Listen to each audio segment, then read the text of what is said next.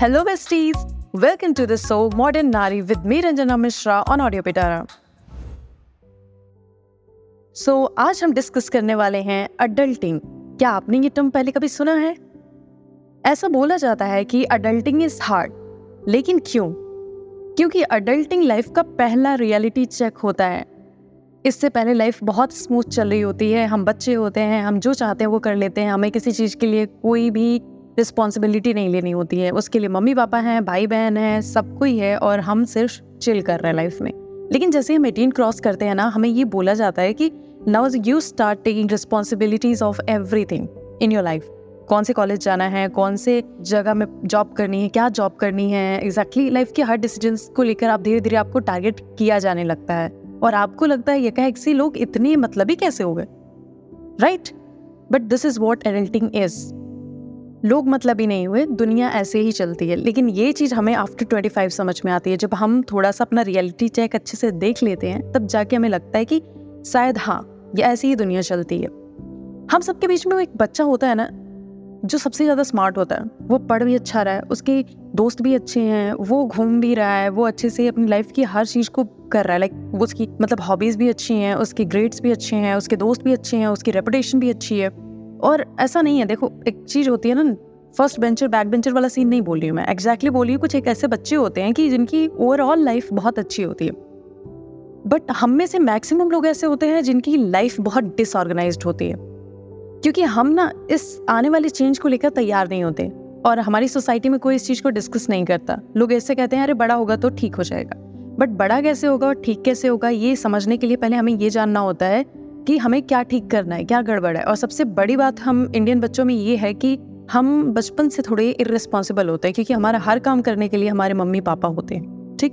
तो जब हम रिस्पॉन्सिबिलिटीज लेना शुरू करते हैं तो हमें सब कुछ बहुत टफ लगने लगता है। सिर्फ़ म्यूज़िक मूवी फ़ूड की चॉइसेस नहीं होती है। लाइफ में बहुत सारी ऐसी चॉइसेस बनानी पड़ती है और उसके लिए बहुत हार्डवर्क करना पड़ता है लाइफ में, जो चीज़ें हमें आफ्टर एटीन करनी होती है, जो कुछ लोगों को समझ में आ जाती है, लेकिन कुछ लोगों को आफ्टर ट्वेंटी फाइव भी समझ में नहीं आती और ऐसे आप लोग कई लोगों से मिले होंगे, बात किए होंगे, जो लोग मतलब बहुत इनडिसाइसिव मोड में रहते हैं। हर चीज़ को लेकर यार कि करने, करें या ना करें, ऐसे करें या वैसे करें दे आर ऑलवेज कन्फ्यूज़ तो आज के एपिसोड में हम ये बात करेंगे कि हम अडल्टिंग को कैसे मास्टर करें। तो पहली चीज़ स्टार्ट होती है ऑर्गेनाइजिंग योर सेल्फ सबसे पहले आप अपनी लाइफ को ऑर्गेनाइज करना स्टार्ट कीजिए। चाहे आपके कपड़े हों जूते हों और अपनी किताबें हों यहाँ से स्टार्ट करेंगे और धीरे धीरे लाइफ के हर एस्पेक्ट को ऑर्गेनाइज करना स्टार्ट कीजिए। जब मैं बची थी लाइक जब मम्मी मेरे कपड़े धुल देती थी जब मैं आ, मतलब अपने कपड़े कभी भी सही से खुद से नहीं रखती थी मेरी किताबें ऐसे पड़ी होती थी मेरा सिर्फ़ इतना मतलब होता था स्कूल जा रही हूँ आ रही हूँ कोचिंग जा रही हूँ आ रही हूँ बट मैनेजमेंट नहीं करना मेरे को मम्मी करेगी सब। लेकिन the day I start realising कि ये सब मैं खुद से कर सकती हूँ थोड़ा अजीब लगता है नो डाउट बट उसके बाद से आपको समझ में आता है कि मम्मी भी इंसान है, उन्होंने ये सब चीज़ें सीखी है और हमें अपनी खुद की लाइफ के सर्वाइवल के लिए ये सारी चीज़ें सीखनी ही पड़ती है।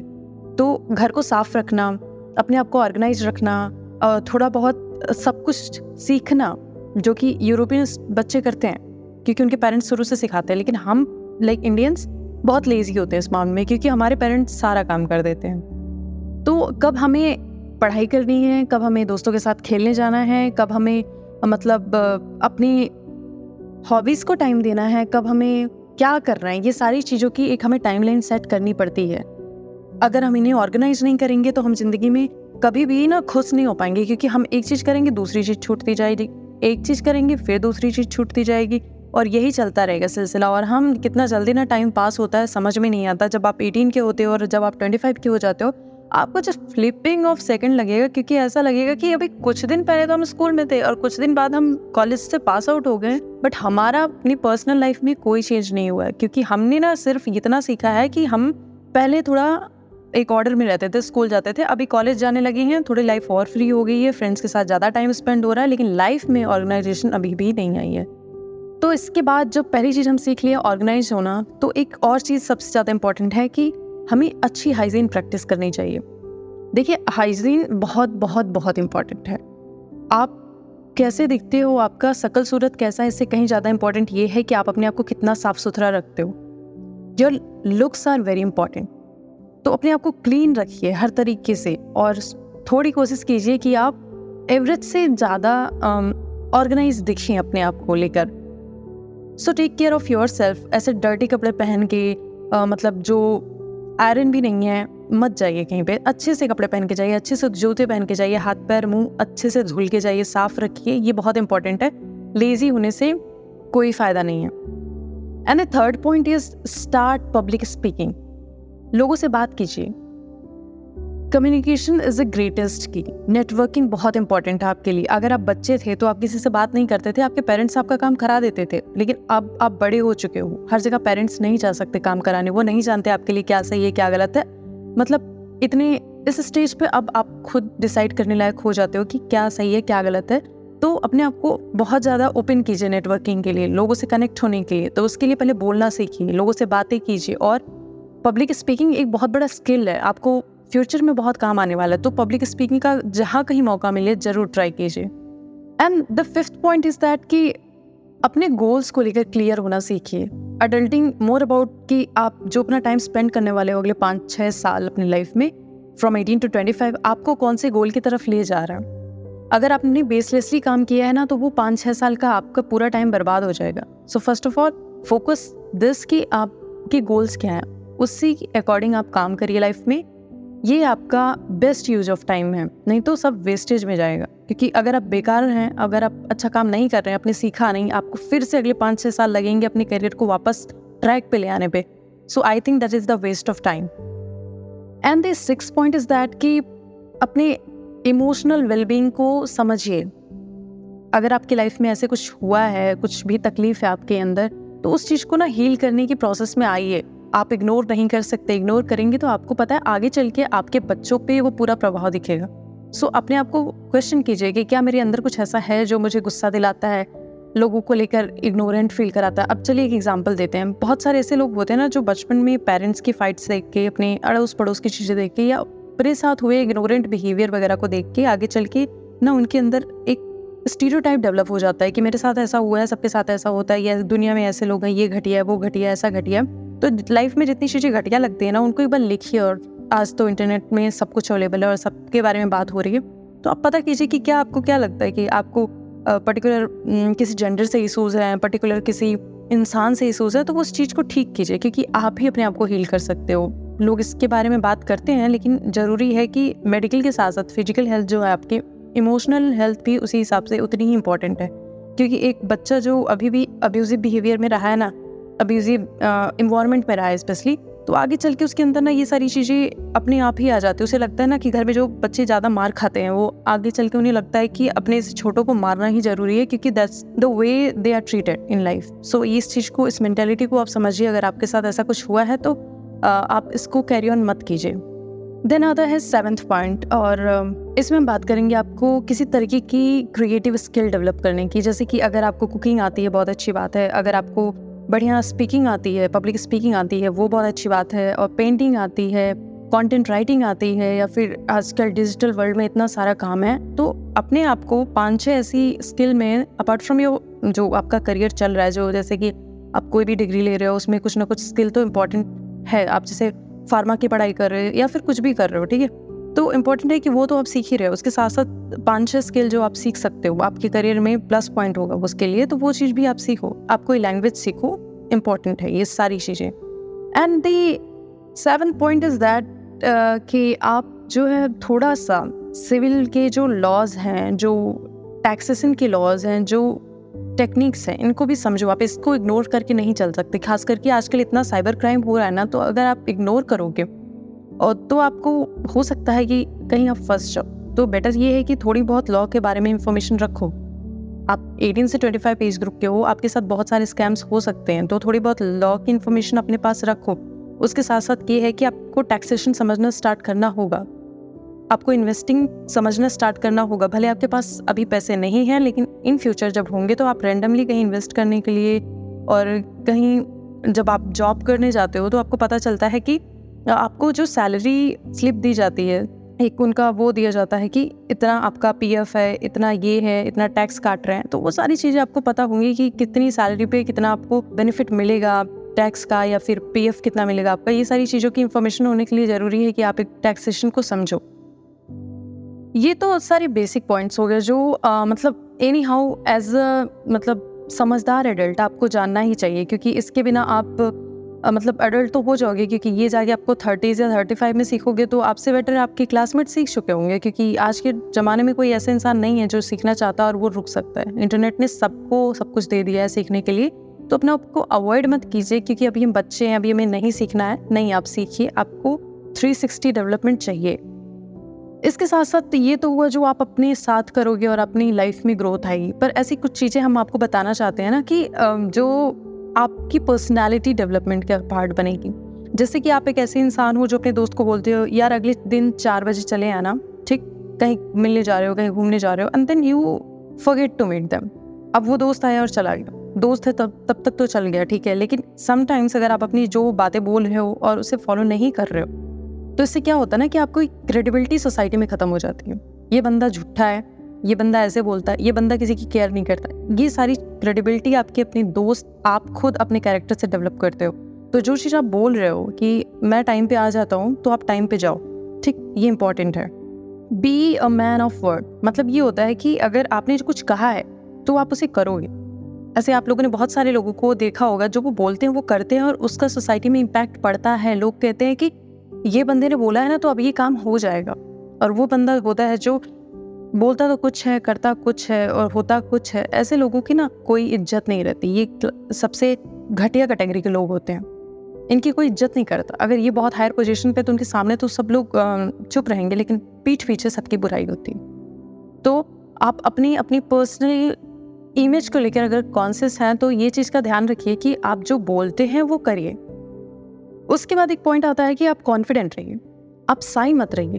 देखिए, साई होना एक पर्सनैलिटी का पार्ट है नो no डाउट लेकिन समटाइम्स कॉन्फिडेंट होना ज़रूरी है। अगर आप हर बात में साई रहोगे तो आप अपनी सारी अपॉर्चुनिटीज़ मिस कर दोगे। साई होना कोई बहुत अच्छी कैरेक्टरिस्टिक नहीं है, खास करके लड़कियों के लिए। उन्हें बोला जाता oh my God that is इतनी साई लड़की है, ये तो काफ़ी इनोसेंट होगी, काफ़ी ये होगी, काफ़ी वो होगी, ये बेवकूफ़ी है आपके लिए। अगर आप क्वेश्चन नहीं करोगे तो जैसे आज तक बहुत सारे टाइम तक लड़कियों को साई और रिज़र्व करके रख के उनका सोसड हुआ है ना, वैसे आगे भी होगा तो ज़रूरी है कि आप कॉन्फिडेंट रहो। हाँ मतलब ये नहीं है कि आप किसी से लड़ते फिरो, ये गलत बात है। पर आप कॉन्फिडेंट रहो और आप, जो आपके लिए ज़रूरी है ना, उस पर क्वेश्चन करो। आप अगर क्वेश्चन नहीं करोगे तो आप ना अपने आप ही अपना गड्ढा खोद लोगे। तो नो मैटर किस स्टेज में हो आप अपनी लाइफ की, साई होने को थोड़ा साइड रखो, जो ज़रूरी है उस पर स्टैंड लो। सवाल करो और अपने अपॉर्चुनिटीज़ के बारे में जानो। अगर आपको जॉब करना है तो अपने घर वालों से बात करो। इसका मतलब ये नहीं है कि मैं अच्छी लड़की नहीं रहूँगी, लोग मुझे क्या कहेंगे? इस डजेंट मैटर अच्छी लड़की बनने से आप खुश नहीं रह पाओगी। ज़रूरी है कि आप अपनी ताकत इकट्ठा करो। आप सही रास्ते पे रहो। अच्छी लड़की से ज़्यादा ज़रूरी है एक ताकतवर लड़की, एक समझदार लड़की। एम्पावर्ड होने की बातें करना अलग बात है। एम्पावर होने के लिए मेहनत करना बहुत अलग बात है। तो your self is completely like empowering your complete generation and this is very important and stop cursing world दुनिया ऐसी है, दुनिया वैसी है, दुनिया बुरी है, दुनिया घटिया है, ये लोगों की जो बातें हैं ना, उनको थोड़ा साइड रखिए, क्योंकि लोग दुनिया में बहुत सारी ऐसी चीज़ें करते हैं जो आपको नहीं बताएँगे। तो दुनिया को इस हिसाब से परसीव करने की कोई ज़रूरत नहीं है कि सबके साथ बुरा होता है, मैं कौन सा बड़ा काम कर लूँगी, सबके साथ मतलब इतना गलत हुआ है। जो ऑब्वियसली लाइफ के दो चार एग्जाम्पल्स हमारे फैमिली में होते हैं या फिर हमारे अड़ोस पड़ोस में होते हैं, दुनिया ना फेरी टेल है, ना वॉर जोन है, ठीक है? जो आप करोगे, वही आप पे बैक फायर करेगा। अच्छा करोगे अच्छा आएगा, बुरा करोगे, बुरा आएगा। तो अपना गोल क्लियर रखो और उसके लिए काम करो। सबके साथ हमेशा बुरा नहीं होता, ठीक है? The next point is take ownership जो आप करते हो ना, जो डिसीजंस आप बनाते हो, जो आप काम कर रहे हो, उसकी ओनरशिप लेना सीखो। चाहे वो अच्छा जाए, चाहे वो बुरा जाए। आप उसकी रिस्पॉन्सिबिलिटी लो कम्प्लीटली कि हाँ मैंने ये किया है, मुझसे ये गलती हुई है, मैं इसको ठीक करूँगी या फिर मैंने ये सही काम किया है। ओनरशिप लेने से पता चलता है कि आप कितने रिस्पॉन्सिबल हो अपने काम को लेकर।